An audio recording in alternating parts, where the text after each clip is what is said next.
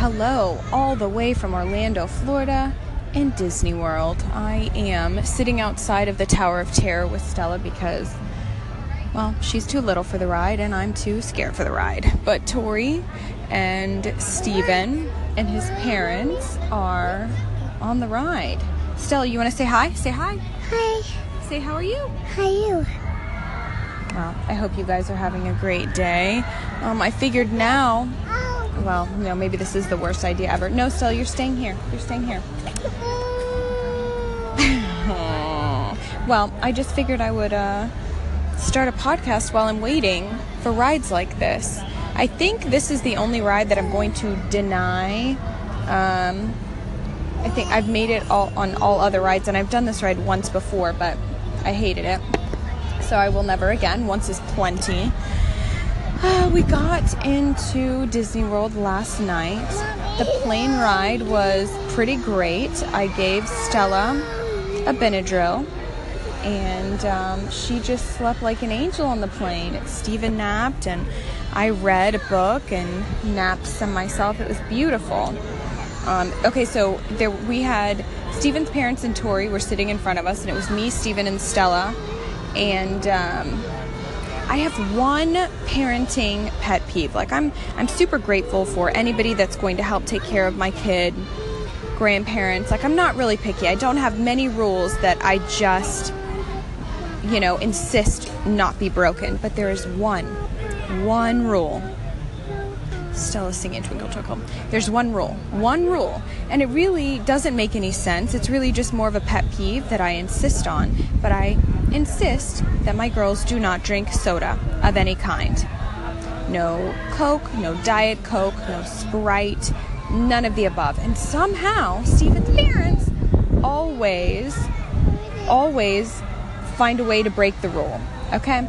So, Tori, Tori, um, here, still, hold on. Tori is allowed to have club soda because it's just, you know, carbonated sodium water. Great with that. Sparkling water she can have, that's great. But any kind of soda, I'm just, it's a hard no. And, and his parents know that. So I heard them on the plane talking to Tori before it took off, and they're saying, okay, well, um, you have to have juice. When the lady comes, you have to have juice or um, water or club soda. So then I wake up from my little nap just in time to hear them order her a ginger ale. And not only did they ask for the ginger ale, the lady said, Do you want it, you know, just the cup or do you want the whole can? Well, we'll take the whole can. I said, Of course you will. So I wasn't going to say anything, um, as annoyed as I was. And then we get off the plane, and uh, they had poured the ginger ale into Tori's sippy cup and they said they had to go to the bathroom to rinse it out because um, it was leaking everywhere. And in my mind, I thought, well, yeah, Karma's a bitch, right? You, you give her soda, it's gonna leak all over the place. So uh, I said, I forget exactly how I brought it up, and they said, oh, oh, is um is ginger ale a soda? I said, well, yeah, yeah, it is. Yeah, it is a soda. Maybe they were talking about how sweet it is. I'm like, well, yeah, because it's a Coke. Well, it's a Coke? I'm like, yeah, of course it's a Coke. So they tried to pretend and play that off and just real, real annoying. Again, I mean, you know, I feed my kids junk food and I'm not an organic anything type of mom. I just find it really obnoxious when kids drink sodas because it's just unnecessary and it's just a personal thing, but somehow my in laws find a way to break that rule every time. So uh, that won't be happening again. Uh, we slept pretty good last night. Took the girls a while to fall asleep. We started early this morning. I would say mm, five out of the six of us were pretty cranky. Running late, we missed our first fast pass. Now, let me tell you, Steven's parents are the planners. I just need to know what time I have to walk out the door for breakfast. The rest of the day, don't really care about because everybody else cares what we're doing, where we're going, what fast pass is this. I just am along for the ride. And uh, traveling with two small kids, we're going to be running late, right? So, of course, we were running a little bit late this morning, and then you have to wait on a bus from the hotel to get you to the park. And so we missed our very first fast pass, and Steven's dad was really disappointed and kind of cranky, quite frankly, over it. And uh, I just I just don't really care. I'm just along for the ride. I want people to be, well, actually, I really want to be the only cranky one, which is pretty selfish, but we're just being honest.